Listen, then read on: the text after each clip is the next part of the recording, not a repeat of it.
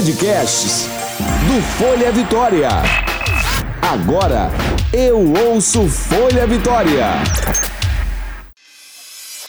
A Moda da Casa, um descontraído bate-papo sobre arquitetura e decoração por Roberta Salgueiro. Home office, como preparar um ambiente para trabalhar em casa, gente. E eu bati um super papo com a arquiteta Ximene Vilar. O assunto de hoje é. Bom, que já era uma tendência mundial, agora foi ainda mais antecipada, né? Que é essa proposta do home office, trabalhar em casa, já que a regra, né, a recomendação é ficar em casa, a gente tem que dar um jeito de trabalhar em casa, né? E Ximene, dá para transformar um cantinho do nosso lar em um ambiente de trabalho, isso é possível?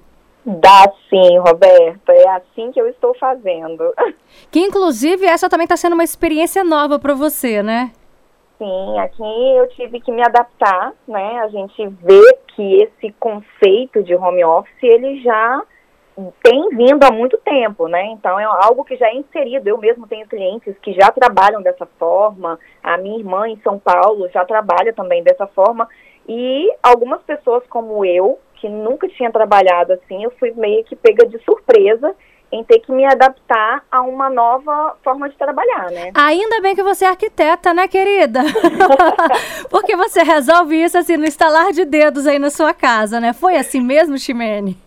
Então, o que, que eu tive que fazer? É, existem vários pontos da arquitetura, né, que eu estudo muito.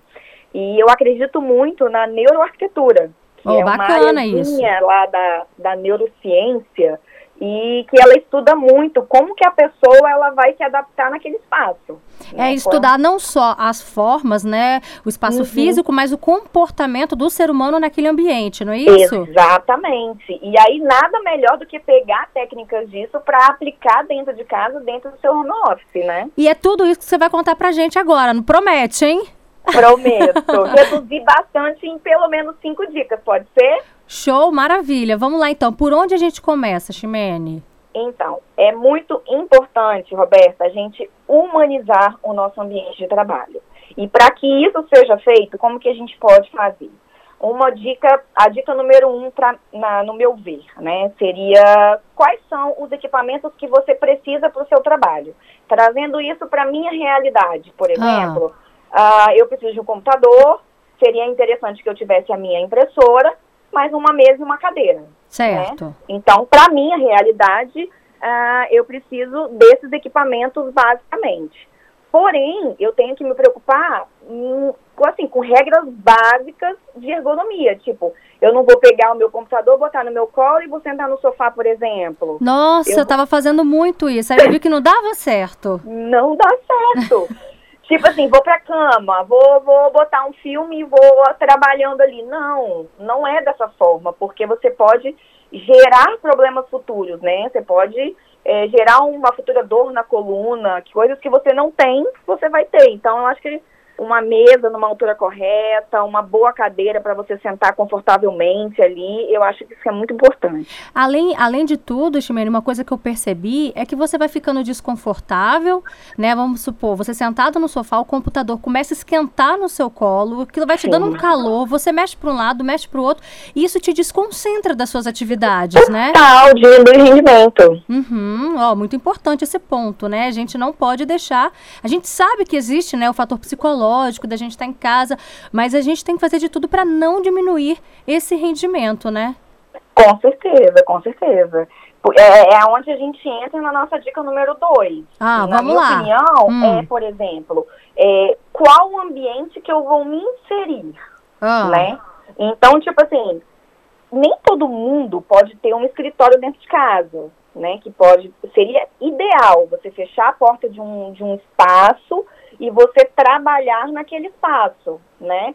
Só que muita gente não pode fazer isso, como é o meu caso. Meu apartamento é pequeno e eu tenho que ficar na sala. certo. né? Uhum. Então, no meio de toda aquela é, rotina familiar, eu estou inserida num ambiente que tudo me desconcentra, né? E você ainda Então, tem criança, né? Eu também tenho, a gente sabe como é que funciona, né? São Sim, várias sim. Mas nós temos como dica, né, Roberta, tipo, o local ideal. Você tem que achar o seu espaço, o seu ambiente e falar: aqui eu vou me inserir, aqui vai ser o lugar que eu vou me trabalhar, no, no, eu vou trabalhar. No meu caso, é num, num, cantinho da mesa de jantar, né? Então, tipo assim, eu vou ficar aqui, aqui eu vou me, vou me inserir. É importante que não tenha barulho? É. É importante que eu tenha que ter um, um espaço que propicia concentração? Sim, e infelizmente, como eu falei, nem todo mundo pode ter isso. Mas o que todo mundo pode ter é uma boa iluminação. Muito bem pensado. vai estar tá bem iluminado? Uhum. Vai estar tá bem ventilado. Você concorda comigo que às vezes a gente está em lugares que se está muito quente a gente fica incomodada, se o sol está batendo a gente fica incomodada, se o tipo assim, Ximene, tá escuro. Ó, oh, você tá falando aí, eu tô vendo que eu tava fazendo completamente errado. Eu já te contei, né? Que eu tava no sofá da sala. E aí depois, quando eu começava a ficar incomodada, eu ia pra mesa da varanda, onde bate o sol da tarde, Ximene. Mas eu concordo, eu acredito que na sua cabeça a mesa da varanda é um ambiente super agradável para você. Aí você tentou ir para lá. Certo, isso Não aí. Aham, é uhum, exatamente. Mas realmente a gente tem que se preocupar com isso. É muito adequado. Eu poderia ficar aqui horas falando de uma iluminação adequada para trabalhar, mas não é o nosso foco, né? Mas tem que ter um ambiente bem iluminado, uma iluminação que ela vai saber, vamos dizer, tipo que que equilibrar um pouco daquela do despertar, né? Uhum. Que pode ser aquela iluminação muito amarelada que vai te deixar cansada, e, mas também ela não pode sobrecarregar, que deixar estressada, por exemplo, né? Resumidamente Verdade. assim. Agora, Chimelo, do que você está falando, né? A gente está aí na dica número dois, eu estou vendo assim, que o experimentar esses ambientes é muito importante, né? Ah, não deu certo no dia, opa, peraí, deixa eu tentar então, quem sabe, talvez aqui na bancada da cozinha, né? Uhum. É, ah, talvez será, é, quem tem uma penteadeira, será que lá né, é a solução para a pessoa, né, que aí talvez tenha aquela ergonomia mais adequada, a altura da mesa ideal, né? Eu acho que o experimentar os cantos da casa, né, pode também ser mais uma dica, né? Você sabe o que que eu fiz? Ah, me eu conta. Eu inverti a minha mesa de jantar. Opa, como assim? a minha mesa de jantar, ela é em um formato localizado, ela é de dois metros, né, tem seis lugares, eu peguei e inverti ela. Eu coloquei ela numa outra posição, de forma que eu tivesse o meu cantinho reservado, que a minha filha não chegasse lá e que a minha bagunça organizada, vamos dizer assim, esteja implantada naquele lugar. E eu deixasse espaço na mesa para a gente poder comer e tal. Então eu realmente tive que me readaptar aqui dentro da minha casa. Nossa, mas é uma dica muito bacana essa daí, sabe? Eu acho que é, é, mais até do que experimentar, né? É sair da caixinha mesmo, né? Mudar Não, o layout, né? Muito, muito bem-vinda essa exatamente. dica aí, viu, Ximene?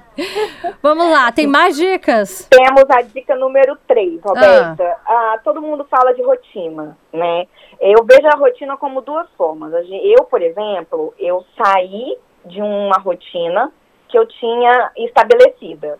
Né? Eu tinha os meus horários de acordar, de comer, de trabalhar, de almoçar e assim por diante. Uhum. É, tem gente que mora sozinho e consegue trazer essa rotina para dentro de casa, né? Tipo assim, eu vou pegar e vou continuar com a minha rotina. No meu caso, eu tive que estabelecer uma nova rotina né? Então, é, como, gente, como eu te falei, a gente tem que se adaptar aos familiares que também estão ali. Então, eu tive que mudar a minha rotina. Eu tenho que dar atenção para minha filha. Ah, então agora eu dou atenção para minha filha. Quando eu puder, eu trabalho. Então, os meus horários de trabalho, eles mudaram. Só que eu tenho uma equipe que, traba que trabalha a meu favor né? Então, eu tenho como, como atender os meus clientes ainda é, dentro da minha demanda. E né? esse horário Mas, é fixo? Tem uma nova rotina. Esse, esse horário que você estabeleceu, ele é fixo todos os dias? No meu caso, não. No certo. meu caso, especialmente, não. É tipo, ela dormiu, a minha filha dorme cedo, graças a Deus. Então, tipo assim, a minha filha dorme eu consigo pegar, eu consigo trabalhar, eu consigo fazer todas as minhas coisas pessoais naquele momento, entendeu? Uhum, entendi. Mas quem pode, né, de repente aí tirar aquele dia sempre no mesmo horário, né, pode ser uma boa, né, Isso pra gente criar ótimo. essa nova rotina. Sim, a gente manter uma, aquela coisa contínua, né? Uhum. A gente ser contínuo é muito importante. É verdade. Né? O, a, o cérebro humano pede isso, né? Pede. É, o, o cérebro gosta dessa rotina. Por isso que a gente tem dificuldade em se adaptar a uma nova rotina, né? Que é o que a gente está uhum. tentando fazer agora. E não é porque eu estou em casa que eu. Né, porque tudo te desconcentra, você concorda? É, tudo. Tudo, tudo. Tudo. Né? Você está em casa, você quer comer toda hora, por exemplo. Então, tipo assim, você tem que manter uma, uma, uma rotina. Agora eu vou sentar, eu vou trabalhar, eu vou cumprir com a minha meta, estabelecer metas e eu vou conseguir produzir dessa forma, né? Então eu acho que essa dica número 3 é muito importante. Com certeza. E inclusive, é, a gente está aqui, né, falando com, com você, Ximene, que é arquiteta, mas muitos psicólogos, né, terapeutas defendem isso também, o estabelecimento Sim. de uma rotina. Vamos lá então, Ximene, nossa próxima dica, número 4. Então, essa eu trouxe muito para mim, porque a gente vê pessoas falando sobre isso, mas eu vejo muito que ninguém falou disso ainda. Ah. Por exemplo, uh, líderes, que é o meu caso. Eu tenho uma empresa e eu tenho uma equipe que depende de mim, né? Então, como eu, Ximene, de home office, eu vou conseguir controlar uma equipe à distância, né? Então, é, muda tudo. Eu já não consigo mais controlar aquele horário, você concorda? Certo, total. A pessoa não vai trabalhar de tal hora até tal hora mais. E eu você nem saber. vai controlar isso, exatamente. Não, mas eu consigo, como eu falei, estabelecer metas, demanda. Então, a gente pode trabalhar por demanda. O horário, ele faz. Uhum. Eu preciso que isso seja feito até amanhã. Eu entendo de prazos, eu sei que dá tempo, então, é muito importante a gente ter esse controle da equipe para a gente continuar atendendo os clientes, mantendo um cronograma então, eu acho que isso é uma dica muito importante para quem tem empresa, para quem tem equipe, que é o meu caso. Que é estabelecer metas, né? Exatamente. E também, é, isso serve até para nossa tarefa mesmo no dia a dia. Eu também tenho acompanhado vários artigos de estabelecer metas até mesmo dentro de casa, anotar uhum. tudo que você tem que fazer no dia, né? Se seja lavar isso. roupa, lavar a louça. Hoje eu vou tirar para lavar roupa. Então, minha meta hoje é lavar roupa. Então, mais do que nunca, né? Seja na tarefa de casa, seja na na tarefa profissional, né? Estabelecer metas é muito importante, né? Porque chega no final do dia aquela sensação de dever cumprido, isso também é traz verdade. a sensação do bem-estar, né? Que é o que a gente é busca é nesse momento. Nossa, é, é, isso aí que você falou, é, é, o X da questão, é isso aí mesmo. É o X da questão, né, Ximene? É o X da questão. Bom, pra gente finalizar, então, a nossa quinta dica de como ter né, um home office em casa, quais são as técnicas aí que Ximene tá passando pra gente? Conta, Ximene. A quinta e última dica, mas ela não é menos importante, é hum. o que funciona para mim organização do espaço. Opa! Eu sou o tipo de pessoa que eu preciso, para eu sentar para trabalhar, tudo tem que estar organizado à minha volta. E o pessoal do escritório sabe disso, que eu funciono dessa forma. Então, eu entendo que enquanto eu estou organizando o espaço, eu estou organizando a minha mente. Né? É verdade. Eu consigo sentar e eu consigo trabalhar. Então, eu acho que dentro de casa a gente tem que reforçar essa organização.